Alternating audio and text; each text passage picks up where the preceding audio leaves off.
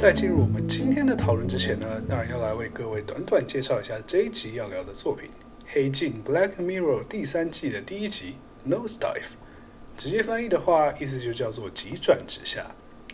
在这里先提醒各位，接下来会有剧情的暴雷。如果想要自己享受这一集的剧情，也想对共同地板这一集的讨论内容更有共鸣的话，建议先去看完这一集，再听我们的节目喽。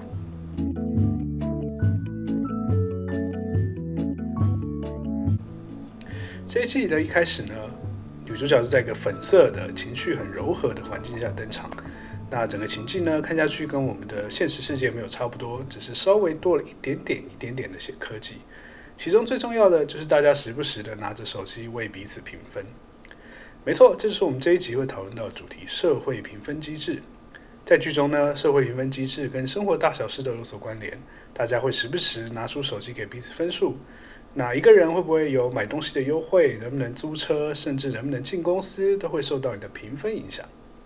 在后半段剧情中呢，女主角去接近她许久不见、有四点八分高分的同学。一个很老的、很久以前的朋友，希望能博取这位同学还有他的所谓呃高等朋友们的好感，进而提高自己的分数。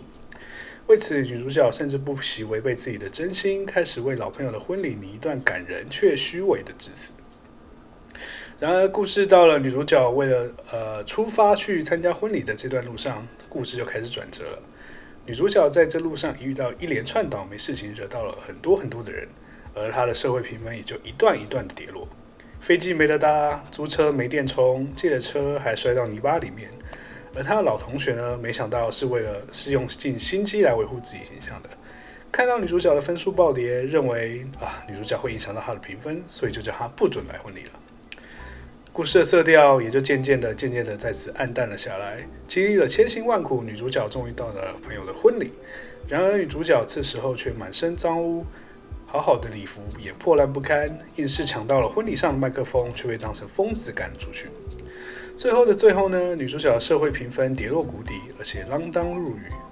身处在一个黑色色调的监牢里面，女主角却放开了自我，跟对面监牢里的人开始对骂。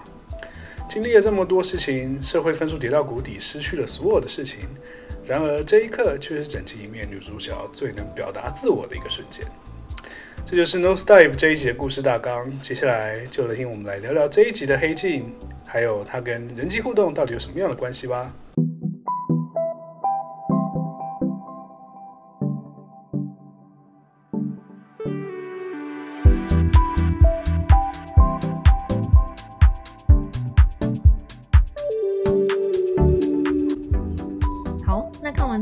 后，你们两个有什么想法？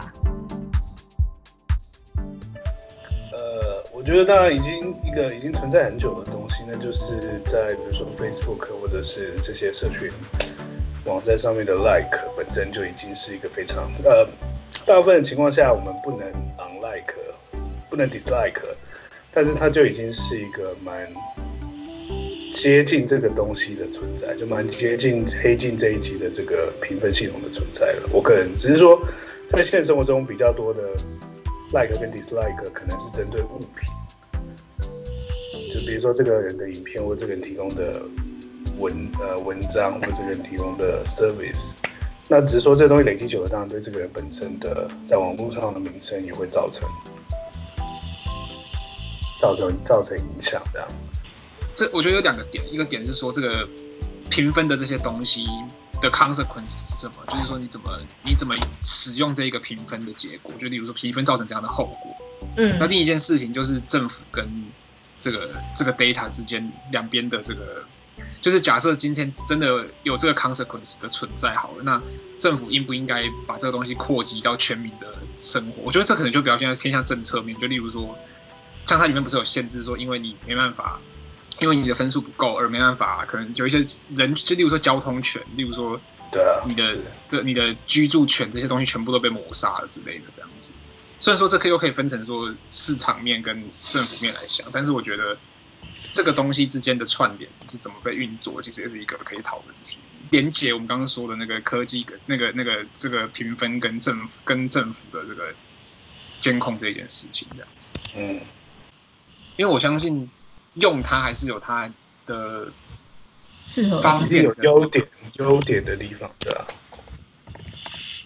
关于这个 like 跟 dislike 这件事情嘛，就是说，因为它、嗯、它里面评分是给评分给一到五颗星，其实就是会有好跟不好的评分这两种。但是我们现在所拥有的机制是这个 like，全部都是 like like like。Facebook 好像一直超一直说要 roll out 那个 dislike，或是说其他种类的啊，他现在有其他种类，但是他没有 dislike 这件事情，然后一直以来都没有。应该是说看平台啦，因为 Facebook 没有嘛，那 YouTube 是有的。那 Uber、Lyft、Airbnb 没有，不当不当是 Uber、Lyft、Airbnb 是用分数，然后 SoundOn 刚刚前讲 SoundOn 是就是那个 YouTuber 或者是一些，我记得我也看过其他网站也有，但是反正对，就是有些网站就坚持只只只 放正面的东西这样。我猜有可能跟平台性质有关啊，目的，比如说像 Reddit 他们就有 SoundUp、SoundDown。可是因为那是一个就是类似 PET 那种地方，对啊，PET 也是推更需啊。嗯嗯嗯，对啊。嗯，你们刚才讲这个让我想到就是黑镜这一集，嗯、呃，跟现实生活中有一个不同的点是，现实生活中我们有很多不同的评价系统，比如说 Facebook 是一种，然后 PTT 是一种，呃，YouTube 上面又是另外一种，算是另外一个小世界的的评分系统。可是，在黑镜也那个情况下是。我们生活中所有的面向都被化约成一个分数，就它没有分。我们现在是在一个 QA 的社的平台，或者在我们专业领域，或者说我是在一个跟人家社交的场合。但是这个上面，我们可能或者说在 IG 上吧，大家会比较清，会知道说我我现在在这个虚拟世界里面，我就是在在扮演一个轻松的角色。然后比如说在做 context，我是一个严肃的角色等等的。但在黑镜里面演的情况就会是没有分这个界限，但全部都变成一个分数。那这时候那个脉络更少，大家就完全仰赖一个分数去决定这个人的品质好坏的话，问题反而就会更多。嗯，对啊。我觉得就是刚刚第一个是延伸权利这件事情，因为呃，目前政府还没有这么明确的用这个评分系统去，没有这种评分系统嘛，但是。在很多平台上面有这个评分系统平台上面，他们当然就已经可以透过这些他们自己系统的评分去决定这个人的对于各种 service 的就是 access 的权利。比如说 Uber，你评分越低的，那你可能就更不容易得到，就不容易被安排到安排到客人。那演算法的这个角色，我其实觉得是可以讨论的。就是现在来讲啊，以现在的情况来讲。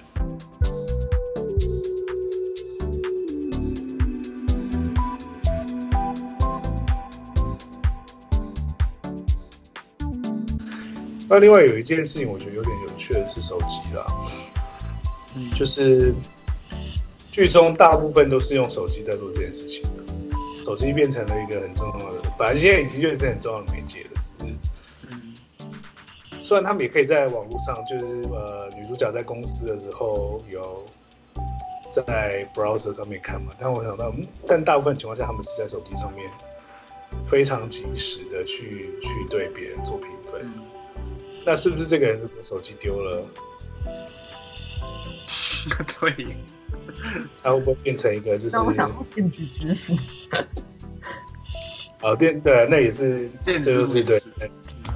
对啊，就是可能那这个这个人如果手机丢了，那他就会，别人可能还是可以给他评分，但他就会变成一个非常脆弱无力的人。我刚想的是我刚。我刚我刚想到的点，其实是你说手机这件事，他们其实有一个有趣的互动，是他们每个人，他们很就是很怪，就是他们每个人在结束的时候就会这样子，就会结束的互动结束就会划一下对方这样子，所以我觉得那个 social norm 很奇怪，就是它变成是有点像是那个是一个新的新世界新世界的社交礼仪，就是我跟你结束之后，我可能是跟你说再见这样子，或者跟你打招呼，可是变成是哎划你一下，然后就结束了这样子。嗯，就是那是一个很奇特的那个动作，我觉得那动作很怪，但是它因为很，他我觉得他是故意让他很怪，所以让他让让让人感受到那个很明确的差异，就是说那是一个 speculative 的东西，就是说，嗯，因为有这样子的一个很诡异的动作，让大家去联想说我们的世界会因为因为这种科技变成什么样子这样子。嗯嗯嗯嗯嗯嗯。因为怎么想，我都觉得那个东西不会很难想象，那个东西被落实在现实生活里面。对，而且加下像就会讲，如果假设你手机不见，那你是不是就变成一个社交废物？对啊，是啊，是啊。嗯。我嗯，这么好趣，就有点像 technology shapes our behavior。嗯，对啊，是。其实现在应该有类，已经有类似的状况了。我刚刚是在想，有没有就是我们上，比如说几年前都没有这个行为，但是因为某一个东西发生了之后，我们现在都把那个当成是常态，很自然而然会做出的行为。我也在想，我觉得我想到的例子是在看演看表演的时候拿手机一直录这件事情。所以是这个在三十二十年前是没完全就是手机的相机不普及的时候是是很少人会除了你拿专业的相机去拍，看烟火之后也是。对啊，但是当相机这些东西普及了之后，大家就会一直想要去拍，想要去用。还有现实动态的那个那个 Facebook、Instagram 现实动态也是嘛。啊，对，那也是。我想到一个是以前的人是不会对着空气讲话的，但是现在有。现在有了蓝牙，现在有了蓝牙耳机之后，就是就算你看起来就是在在之前一点是有耳机，那但是因为你你有耳机，所以大家看起来就知道说你在跟耳机的那个讲话。但是又到了最近蓝牙耳机没有线，那你可能戴着的时候，比如说像我长头发或女生长头发，那别人可能真是不知道。对，但是但是你可能也不会觉得你在路上看到这样的人，你也不一定会觉得他是怪人，因为你会想说，你会合理化这件事说哦。他可能，他可能在跟蓝牙，他可能在用蓝牙耳机讲话这样，就我们会开始有这样子去合理化的解释。以前的可能就觉得，哎呦，这个人是是 是精神分裂吗？还是还有阴阳眼？可是现在现在就是一个呃，这件行为已经变成，因为有了这个蓝牙耳机普及了之后，有了这个这个行为变得被合理化了。对，蛮有趣。哎，不过我们刚刚讲的例子都是个人的，有没有你们想得到那个吗？比较是双人的，因为在那个电影《黑镜》里面，他是人家是他是，人，对，对我也还在想。我想到的是语言呐、啊，就是人跟人沟通的时候，会把一些科技平台上的用语带进这个互动。之前呃比较早期，就是智慧型手机刚出来一阵子的时候，那个时候有一个 App。呃，有点像想把这想把就是手机变成一个新的社交行为的这种，把它叫做 Bump。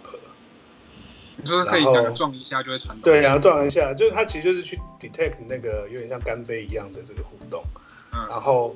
你就你就撞了之后，你就交换了联络讯息了。不过后来没有红起来，就是有有有有一阵子有这个 App，但是他想去刑诉人家的行为，但是失败了这样的感觉。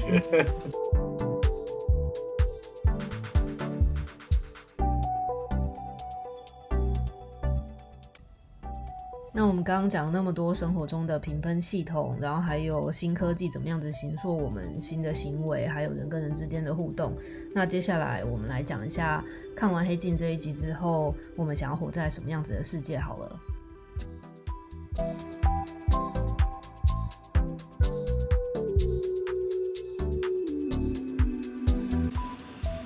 啊，可能因为我游戏玩很多哎，所以就会一直就我电脑游戏玩很多，所以。一直都会有这种题材，就是非常极端的集权社会 vs 非常极端的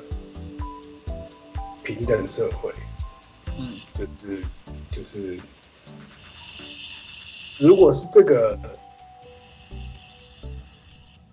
这个系统存在的世界的话，其实感觉就会是非常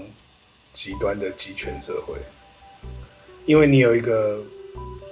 上面的东西在判断，虽然说大家是平互相给分没错，但是是有一个上面的东西在判断各个分数的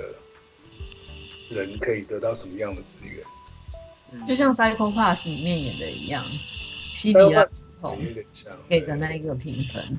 是，是，对，但是因为那个评分又更及时，西比拉给西比拉评分是你当下的心情跟状态是什么样，他就给你一个分数。对，所以，所以我只是就一直在想说，这个就是一个非常集权、高度集权的一个社会，只是那个集权的权在谁手上就不知道了。嗯，对吧？放大家的理想世界好了。如果说我们就是会有一个评分系统的世界，不一定有一个啦，多个，那大家会想要怎么样？那不就是现实世界吗？那不就是现实世界？所以你们已经很满意现在吗？当然不满意啊，只是嗯，怎样比较好？我说在台湾的 context 下，应该说没你，你就算没有评分系统，它还是你还是这这个这个这个行为还是无论如何存在人类世界啊。不是啊，这个是这个东西一直以来都存在啊，考试也是这就是一种啊，考绩也是一种啊，对啊，那只是因为有了这个电脑，有了这些平台之后，这个东西变得更集中在一起而已啊。嗯。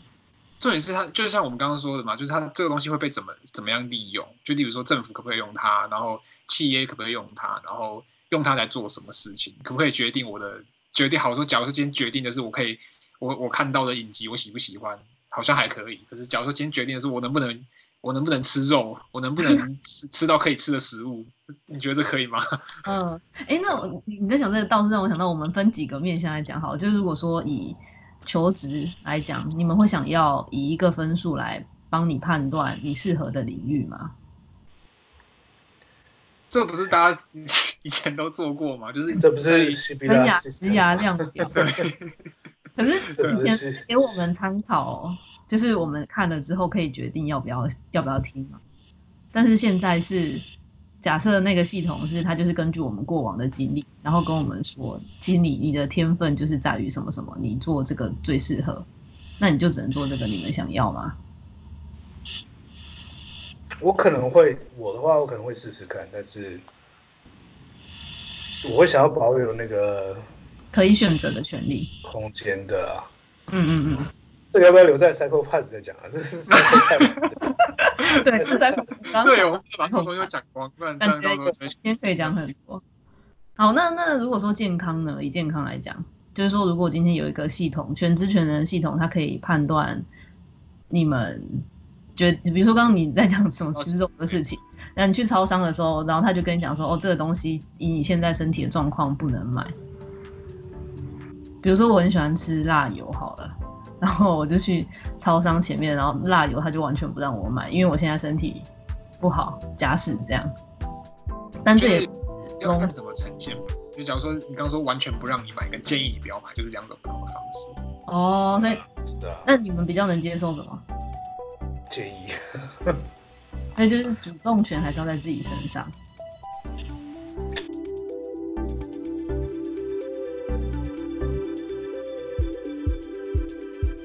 想到另外一个例子，就是那个，呃，我想要的例子是香烟啊，因为你买烟的时候，烟上面会印那个，嗯，说你的肺会怎样怎样，你的那个对不好怎样怎样，可是还抽的人还是会抽啊，嗯嗯嗯。嗯，我要抽还是会抽啊，所以就就一样，嗯。嗯，那那那你说你说人做这个选择，这个选择必然的对他的身体造成伤害，可是他。那为什么？那就应该说，他就就算这东西对他是不好的，可是这个不好是由谁来断定的？那假设真的会对他造成 physically 的伤害，或者他如果 physical 得到伤害，但是 mentally 得到满足，或者说，相信可能不是，因为可能不是不只是 mentally，因为就是他毕竟还是会影响到你的你的，还有一些放松的，还有一些对他放松的一些，也是那也那也是 physical 的东西，所以就是说，他在选择哎，对吧？价值选择啊，就跟安乐死要不要让这个人自己决定一样。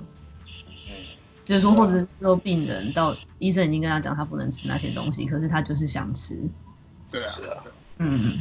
因为我刚刚听起来比较像是我们其实共同想象理想的世界是不要被一个单一的评分系统集权的控制我们的结果。那所以说，我们好像可以接受不同层面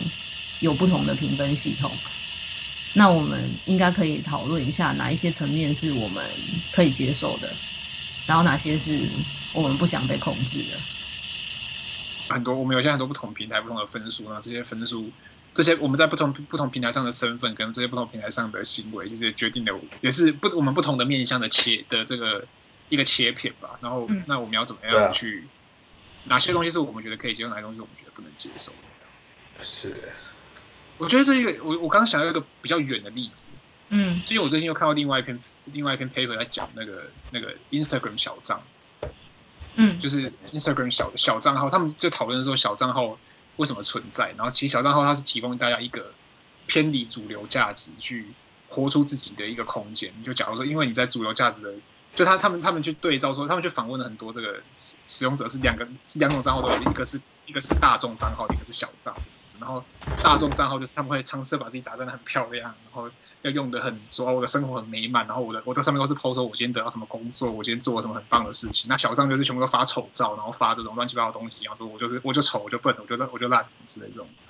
所以它其实是一个替代不同价值选择的，应该说偏离主流价值的一个呈现自我的，就是它等于是另外一个空间，就有点像是我们刚刚所说的。因为有不同的平台，那在这些平台上有既然有这种价值，那大家就会想想要跳脱这个价值，啊其他的这些价值要有一个空间，然后就会成为了这些小账号的的世界这样子。嗯嗯嗯，是吗？什么东西让你联想到这个啊？就是因为我们刚才讲多个分数、多个平台，就等于是说我们会有一个，就是假设就一个平台一个平台好，那也还是会有一个主流的，就是说因为它有一个分数嘛，就是大家会有一个。会有一个说哦，怎样是好，怎样是不好。那当大家不想要想要跳离这一个平台，但是又同时还是想要拥有这个这个这个 social sharing 的这一个这个成分所在的时候，他们就会想要以其他的方式去呈现自己。我觉得是，其实应该其实应该不是跳离这个平台，而是你可能还要想要在这个平台上参与这个平台，但是你想要去参与这个平台上面比较小众的非主流的那一块，才会有小账号出现。不然就直接跳你这个平台就好了。就像你说，很多人还是会有自己的 Instagram 小账，然后会有 Facebook 现在比较不准许，然后可能会有人铺浪 P two，或者说，或者说其他的这种东西。然后 email 也会有啊，有时候其实也不用小账，email 公司也会分成，比如说公司用的，只是因为 email 不会给大家看到啦。对啊，对啊，email 自己。这 email 也会有分公司账号跟私人账号，跟一些专门收广告信件的账号。嗯，但我觉得，感觉我们的核心就是多元吧。就最后我们还是希望是在一个可以多元被评价的地方。比如说，即便是在小众，我们可以展现自己。可是如果说在那个小众的地方，我们也得到很多赞的话，也许那个人也会开，就那个评分系统他也会觉得不错。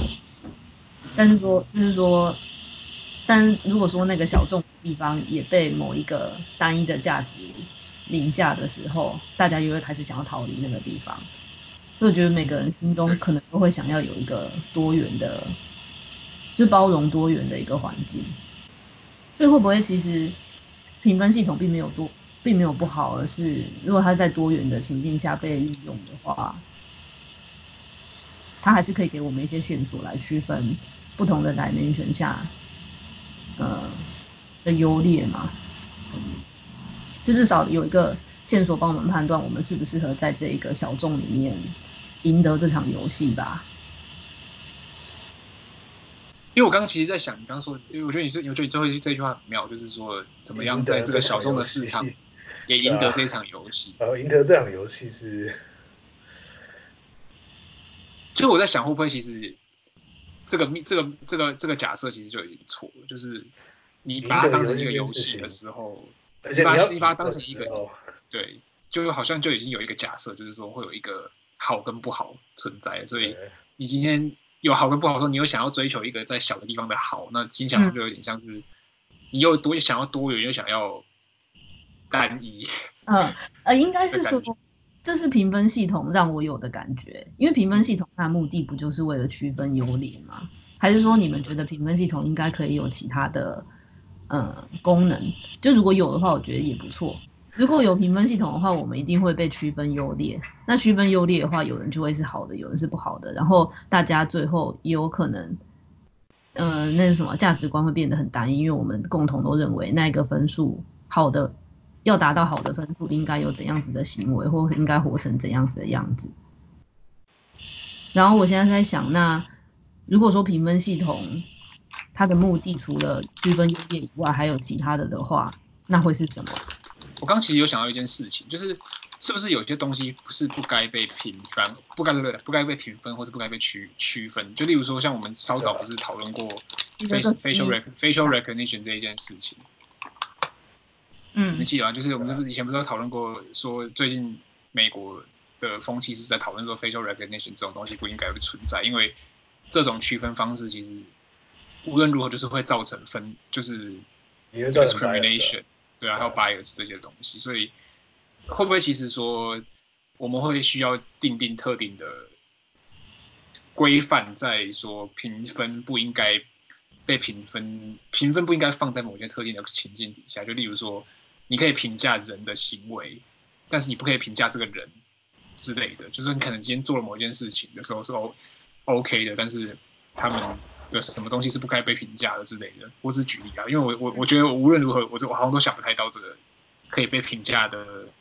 不造成，而可以被评价而不造成更进一步的伤害的方式。因为我觉得很难，对啊，我觉得我跟帮任的想法一样，是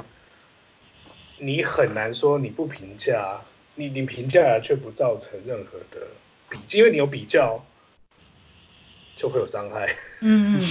你有评分一个面向下。讨论诶，比如说健康的话，帮我们评出健康跟比较不健康这件事，对我们个人来讲是好事吧？你们觉得？嗯、但是如果说是要比，比如说是能力上的评价的话，我觉得就不好。其实关于光光是就健康这件事，我就觉得有，就例如说像刚刚我们所说的价值选择这个吧，因为会有两件事吧，一个是价值选择，另一个是。因为忘记另外一个是什么，反正先讲价值选择，就是说，因为有些人会觉得这个是好，或这个是不好。那这个医疗选择对特定的人来说是好，对另外一些来说并不一定。那像安乐死这件事就有可能这样，他信信你要生命的 quality 还是要生命的 quantity 这一件事情，所以大家会觉得说，你今天就算判断的一个最好的情况是说他可以一直活下去，一直活下去，可是他就必须要一直靠着这个东西去活。那有些人觉得很棒，那有些人觉得不喜欢。我觉得某种程度上，现在的很多评分机制就是就在想要给大家一个判断的依据，但是想办法尽量的去淡化它会造成的伤害。比如说像以前大家都是用百分系统嘛，就是哎一分、零分到一百分，可是现在越来越多就是用字母系统，然后来稍微淡化大家之间的区隔，而且也会变成说哦，就是我们只评比较评，我们评。高分的，但高分的可以分细一点，但是低分的，就是就是让大家都差不多就好，就是不要分那么细，大家谁最烂，我们只分比如说超级优秀、优秀跟一般这样子。那 那那，这就是我想到现在的一些淡化的方式。可是你说真的，在什么情况下不会造成伤害？好像还是说目目的啊，就是说，比如说我们现在知道最好的。人有哪些，或是最比较不好的人有哪些？在某一个面向上，假设以学习好了，学习学习好的那一群人跟最不好的那一群人，我们知道这个讯息之后，想要做的事情是帮找出那一些人为什么学不好，然后加强，给他有一些克制化的学习等等的。这个我觉得用意是好的的话，这个评分系统就会是有价值的。那这样会不会其实是评分系统要配合？那一个目的，因为我觉得你刚刚讲的这件事情，我刚刚想其实想想到我我我健康的要讲什么，然后我刚我刚好觉得这件事跟你刚刚讲这个是有关联，就是你说因为用他的学习状况来评断说他适合怎样的的资源，对不对？嗯，对。那我觉得这就会有个问题，就是说这样你是不是会变得有点像是说，那假设这个人学的比较好，那我就分配比较多资源给他。那这个人学的比较不好，我就分配比较少资源给他，或者说，例如说像刚健康这一件事情，那假设有人比较健康，然后就推荐他吃这个，或者说他家不健康，我推荐他吃这个，那这个东西会有另外一个层面，就是说，假设他他今天没有钱，但是他必须要吃这个，那要怎么办？类似这样子。对，我刚刚其实也有点在想，健康层面比较有有点像这个问题，就是说，嗯。呃，对，你的确对他的健康比较，这个评分，这个人的健康状况是不好，所以他必须评分系统建议他或者要求他必须要接受某种治疗。可是他的另外一个层面不能让，就是不够但不够有办法支持去得到那些资源的话，怎么？就是像帮就是帮人讲这个资源分配啦，我觉得这个核心点应该是资源分配，嗯、就是说，我觉得提供建议这些，或者说提供，因为机机器提供建议，机器提供更好的这个 optimize 的选择，其实我觉得都都是可以理解，但是理解的，但是这些这些选择所造成的资源分配的结果，跟谁来决定资源怎么分配，我觉得就会是问题。那你们会觉得现在就是要评分系统，是因为我们资源有限？比如说像 Uber 司机会需要评分系统，也是因为乘客就是那些，然后司机如果比较多的话，那他就他们不是每个没办法让每个人都赚到那些钱。教育资源有我同意合理合理的，就是因为资源有限，才必须要透过评分的方式来最佳化资源的分配。嗯。这是合理的，但只是说什么叫做最佳化，就有价值的选择选择在里面了。比如说，你是要让好的人过得更好，还是你要让不好的人也可以在这方面过得？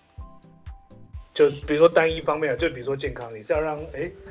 健康的人更加健康，还是你要让呃，先假设大家都有平均都还可以的，就是。平均的健康状况，那你要让健康的人过得更健康呢，还是你要让那些只有平均的健康的人也过得健康？这就有，这就是价值的选择在这里了。对啊，所以，所以其实刚刚讲那句话，我觉得对，就是说评分系统某种程度上是为了因为资源的限制，然后想要让资源分配最佳化，只是在这最佳化的过程里面，就会有取舍跟价值观的冲突在那边。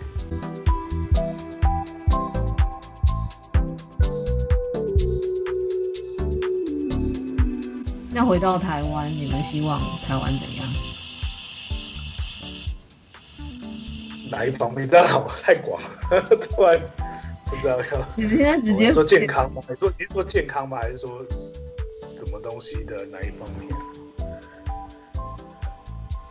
放教育资源啊，放跟最近比较接接近的，可能是医疗资源的分配吗？我我觉得医疗资源就有可以讲的，比如就是说，因为台湾是全民健保，所以大部分人都有一些，就算呃稍微经济状况不好的人，也会有一些很基本的健康的资源可以可以拿。但是在美国就不是这样，美国的健保是非常贵的，就是就是有钱的人可以拿到超级好的医疗资源，那。经济状况不好的人，就是当然他拿到，他可能甚至没有钱保健保这样，所以一旦生病了就很惨。那现在的疫情状况当然就有点就这样。可是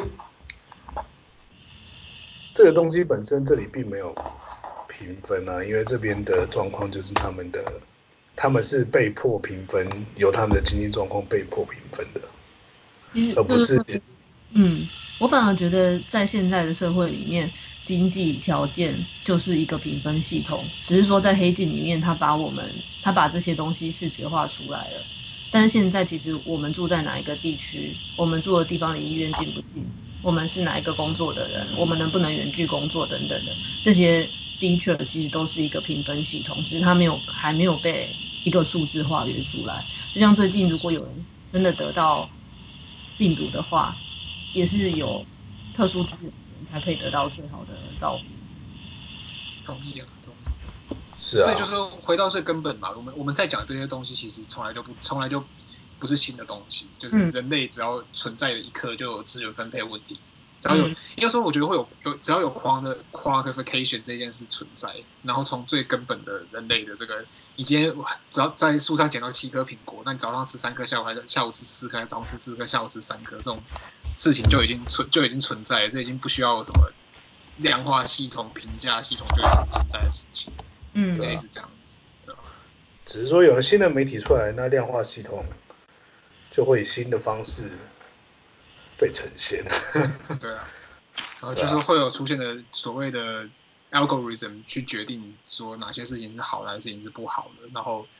久而久之，就是大家就会因因此而被形塑，说哪些东西可能是比较好，哪些东西可能是比较不好之类的这样子。那回到我觉得你刚刚说医疗资源这个点吧，就是因为现在确实是没有确实是真的，因为我觉得这东西其实也很危险，就是不太可能有人真的把这个演算法立刻就应用进去，说那我们就先用这个系统来评价，说哪些人值得治疗，哪些人不值得治疗这件事情。然后，如果真的有这件事存在的话，那想必一定是刚我们所说的有经济条件，有一些这些所谓数值上比较。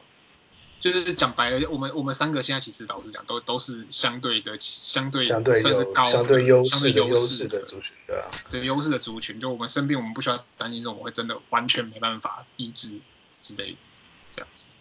其实其实现在的有一个数字已经被拿来做这件事情，就是年龄了。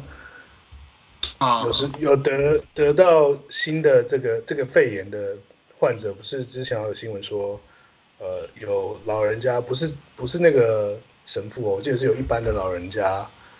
呃，他的呼吸器被移去给年轻的患者使用嘛。我记得好像看到这样。欧洲啦，欧洲，欧洲的啊，对啊。我看到，因为有一些是，比如说神父还是一些宗教人员，他们愿意自重自主放弃，呃，就是呼吸器的资源，然后让请他们拿去给别的病患。那但是我有看到有一些是医生下决定，就说。将老人家的机器转移给较年轻的患者，这样，所以在这方面年龄就已经成为了一个，就是自动的评分标准。特别是 trolley problem 吗？就是那个大家最喜欢讲的那个火车火车火车双双轨那个，所以一边是一个人，一边是五个人，你可以决定要不要动那个 leverage，然后你一动就可以决定去撞死另外一个人。那你要是你要你要救一个人，救一个人杀五个人，还是杀一个人救五个人？那这样我会觉得，如果说问题是价值选择的话，那科技扮演的角色就是让那个价值选择的效果再更强强化嘛。所以说，理想的世界应该是有多元的演算法来让价值选择的强化方式不一样嘛，或者说那个面向再多一点。完蛋，我今天讲完这个议题之后，就不就就就就决定要放弃这个领域了。为什么？不是啊，讲到这里就觉得人生人生是一个非常没有希望的，这个世界是没有希望，这样。我觉得是这样讲，就是我觉得我同意前刚刚说的那件事，但是我觉得它是一个动态的过程，就是说你今天科技但能够做到的东西有限，你身为政策面的人，你做到的东西有限；你身为实物面的人做到的东西有限；你身为研究方面的人做到的东西也有限。但是你要把这东西所有东西都整合起来，然后一直不停的去调整这个系统，才有办法真的去去去去面对问题。但我觉得。你活在世界上一天就是多痛苦一天、啊，因为问题永远不会有被解决，一定会有人受到伤害。你怎么动铁轨，还是会一定会有人死。是啊，嗯，对啊，确实，对啊，就是我觉得会不会其实是让大家轮流轮流过在好的世界跟不好的世界？如果说照你说，就是确实是一个动态的，那这样。就是某一个时代的人，他可能就是会设计一些东西，让某一群人过得好一点，但换了另外一个时代，又会让另外一群人过得好一点。法国大革命啊！嗯，就是无论如何世世世界局势就是会变嘛，然后有些时候这个时候这边比较好，有些时候那边比较好，然后有些时候这个东西比较比较多人从从从上，有些东西有些时候这个东西比较少人从上这样子。比较明确的评分系统，我觉得其实最最早就是联考教育，联联考分数啊。那后来出现了多，哦、对对，对啊，它就是一个很很统一化的数字嘛，统一化的评分。那后来当然有比较多的多元入学，多元入学当然是我相信多元入学是现在长大了知道多元入学，它是好意要去让这件事情。变得有比较多的管道，但是我觉得现实实际上的执行层面来讲，就像刚刚讲的，政策提供的人，他们觉得，哦，他们提供了更多管道，让不一样的可能更没有资源的人也有机会去在在呃学学业阶段转换的过程中得到更多的机会，但是在实际的执行面上，学校的老师、补习班、学生、家长，反而都用了一些其他的对策来让。有资源的有资源的这些这些人反而会更有资源，然后没有资源的人结果还是一样被呃就是抛在后头，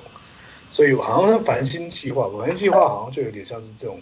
目的，但是我不知道，我不是教育界的，所以我不知道自己实际执行起来到底是不是真的有让呃需要的，就是相对之下资源比较少的学生，能够因为繁星计划而得到比较多原本得不到的机，原本用统一化标准评分得不到的机会。嗯。对啊，我觉得联考是一个蛮好的例子啊，就是我自己也深有深有感受，就是因为，因为因为教育资，因为因为就是你你你因为有教更多的教育资源，因为你有然后而获得更多的教育资源，然后你会因为有这些，你会获得这些教育资源，其实有一部分也是因为你拥有的条件比其他人更好，然后这些数值滚滚滚越滚越多，就是有钱的人更有钱，然后没钱的更没钱，是这样子，是啊，嗯。那我觉得回到最后还是不够多元的问题，就是因为比如说以教育资源来看的话，就是我们现在会觉得进入某一些公立学校才是好的，非价值太单一。因为其实去地质体系读，如果说今天我对护理比较有兴趣，然后我就去读护校，然后那也是我适合的地方的话，那对我个人而言就是好。可是整体社会可能有一些人并不这样子觉得，会觉得一定要去。某一些公立国的大学才会是好的，所以觉得会不会是，我们还是要鼓励大家多多元，重视多元的价值，然后透过科技的设计来，算是强化这些多元的价值的存在，而不是去强化那些单一的好。我觉得有一个有趣的，就回到推进那个剧情吧，就是我觉得它里面其实一直想要做制造的一个对比是。他想要呈现两个世界吧？你不觉得？就是他的两个世界，我我说两个世界是两个群体，一个群体是非常在意分数，然后非常的非常的这个就是超级在意，然后想要把这些世界弄乱七八糟，弄得非常漂亮的这些人。然后另外一个世界就是这些活得很自我，然后虽然可能没有那么的高分，然后可能没办法做那么多事情，但他们过得很快乐。然后他们也在形象的呈现上也比较偏向是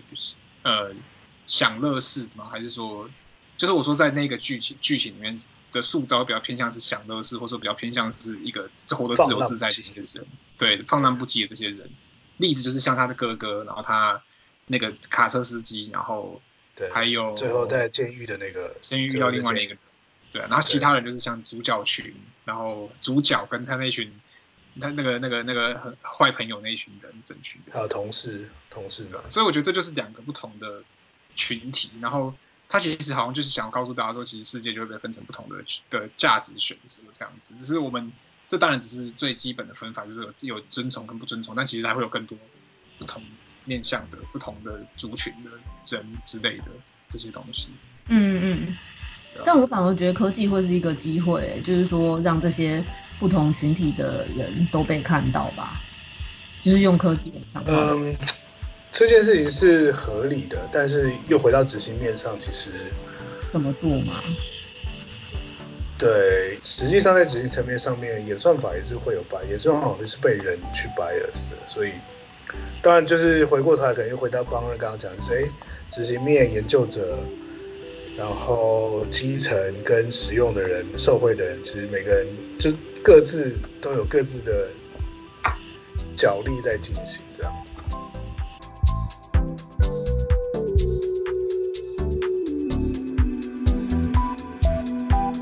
就我觉得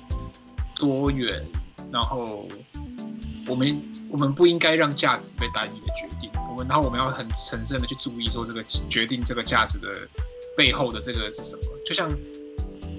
就像我我其实我其实觉得，我当初在学哦扯一个比较不相干的东西啊，就是我觉得我们不是之前聊过政治嘛？然后我觉得，我觉得政治跟会会对我来说跟什么东西都有相关原因，就是因为政治其实就是。就是有一个我喜欢的解释，它就是一个价值的权威性判权威性决断，就是谁来决定现在的主流的东西应该有怎样的价值，应该要是怎样的东西，然后这个价值是由怎么样的利益去决定的。那假如说它是有一个稳定的机制去平衡去判断的话，那它就有更高的机会可以达到所方所说的多元，然后尊重不同的人。但是假如说它是被特定的群体所决定，那当然利益就是符合这个特定的群体。然后当有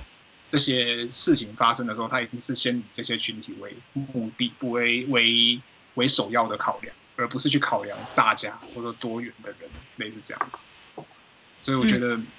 我觉得无论如何，就是多元，但是还是要回到很基本的关于这个人群中怎么去决定这个资源分配。你早上要吃三颗果子，还是下午要吃三颗果子这件事情。嗯嗯，对，嗯，嗯，没错，嗯。就像我觉得那个世界，那个黑镜那个世界很有趣的点，就是他们里面的一切东西全部都是串联在一起，就真的是全部的事，全部的事情，连房子，连交通，连这个吃东西都是吃东西，然后你可以可不可以进？你今天分数太低，还不能进办公室上班。等于等于你等于你的分数太低了，就等于自己自动被 fire 了。嗯嗯嗯。然后大家会不想跟你相处，你的朋友们会因因此而觉得你是一个不 OK 的人。其实刚刚讲到说要具体的一个例子的话，我想到的是，其实现在 YouTube 它就可以做，就是比如说我们让一些，其实演算法都是一样的，但是它可以去选不同的主题，让不同主题的的那一个最分数最好的都让大家看见，那让大家。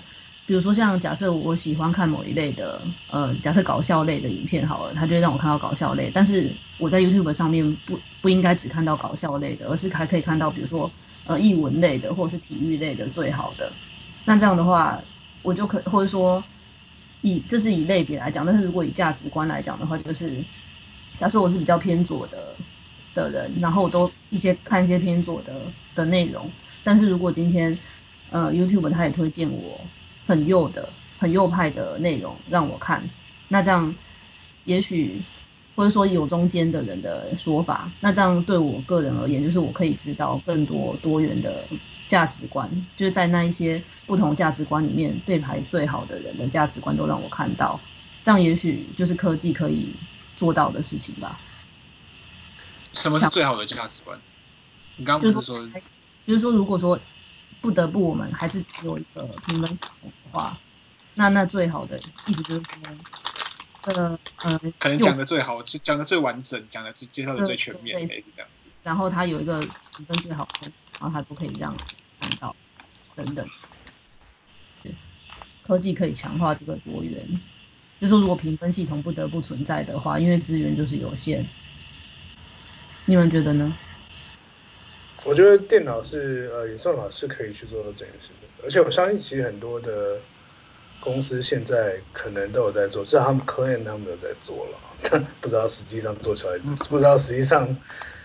是不是真的有影响到民众。但是，我猜有可能对商业公司来讲不一定会想要推出，有一个可能性是因为我们不一定会。点阅率就不一定会高，就是比如说，如果这个人的开放程度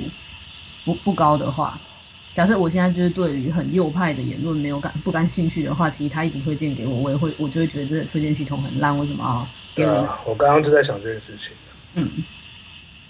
但是这也许也是可以，这可能就是 HCI research 就可以做的事，然后 designer 就是设计一些机制来让大家不小心看到一些自己没有探索到的的面向。比如说，像看书的时候，其实我不喜欢那个书城每次都推荐我买这本书类似的。呃，有买这本书的人也会买其他哪些类似的书，因为虽然这些这可以拓展我，就是一直看到，应该说一直让我强化我平常就在看的内容，可是它不能帮我拓展我没有看过的东西。多元，其实应该说，我相信很多至少研究上面都有在说，透过 UI UX 跟演算法的机制来促进多元跟平等。嗯，有一派的人是在讨论这个，例如说，你像刚刚启然讲的说，你什么呃，你你接收的讯息要怎么样才能够接收的更平衡，或者说接收的更没有就不会有那个 echo chamber 的问题吧？嗯，这样听下来，就是我们都觉得多元很重要。那下一步我们要想的就是，身为设计者，我们要怎么样子才可以运用科技的力量来强化多元价值的存在？我那那启然，你觉得科技可以？你你总结一下，你觉得科技可以怎么样帮助多元价值？刚刚我讲那 YouTube 可以推荐我，就是他已经他从我现在看的影片应该知道我的立场是什么，但是他同时。也要在无意间的时候推荐我我完全反对的立场的内容让我看到。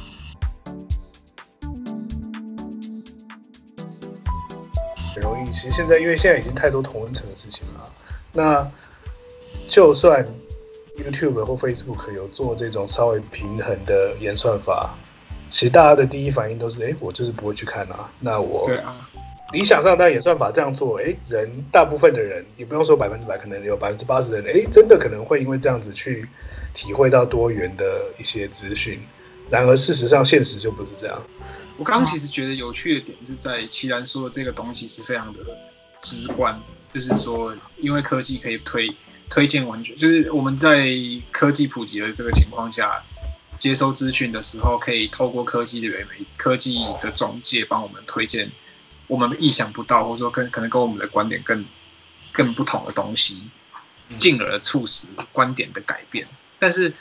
我觉得有趣的点就是在于说，像刚我们也提，我们前面也讨论到这个 technology change human behavior 这件事嘛。那其实我们都知道这件事情是一个非常复杂的过程，就是你今天有科技的中介，有这些人造物的中介，不见得真的会达成这些事。你还要去了解人到底是怎么样子改变他们的行为，改变他们的想法，改变他们的这些这些已经内化在他们里面的这些东西。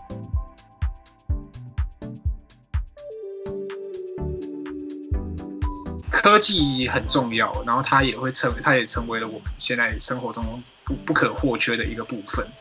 因此，我们想要形塑怎样的价值，是可以透过科技，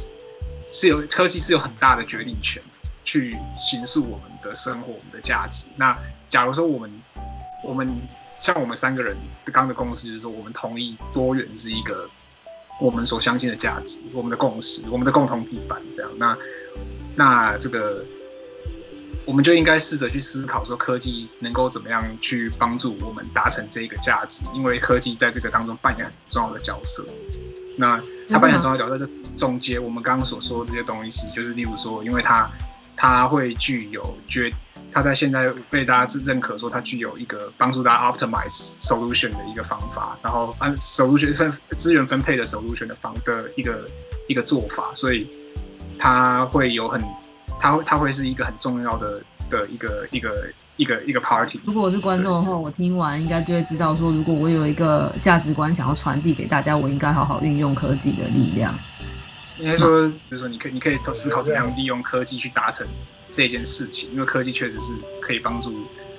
大家去做到更快的做到这件事。但是换个角度来讲，这其实背后又有好处跟不好的地方。就我们稍早的时候有提到说，好处就是是像它可以。确实更快速帮我们有效率的解决这个问题。那坏处就是说，他可能会因为是谁来决定这个东西，谁谁谁做最后这个决定，然后他当中所做的这些东西，所做的这些决定，你会影响到多少人？那要怎么考虑这些人？而因而会造成哪些人的伤害，哪些人的获，哪些人因而伤受伤，哪些人因而收获获利？这样子，我们要去谨谨慎的去考量这样子。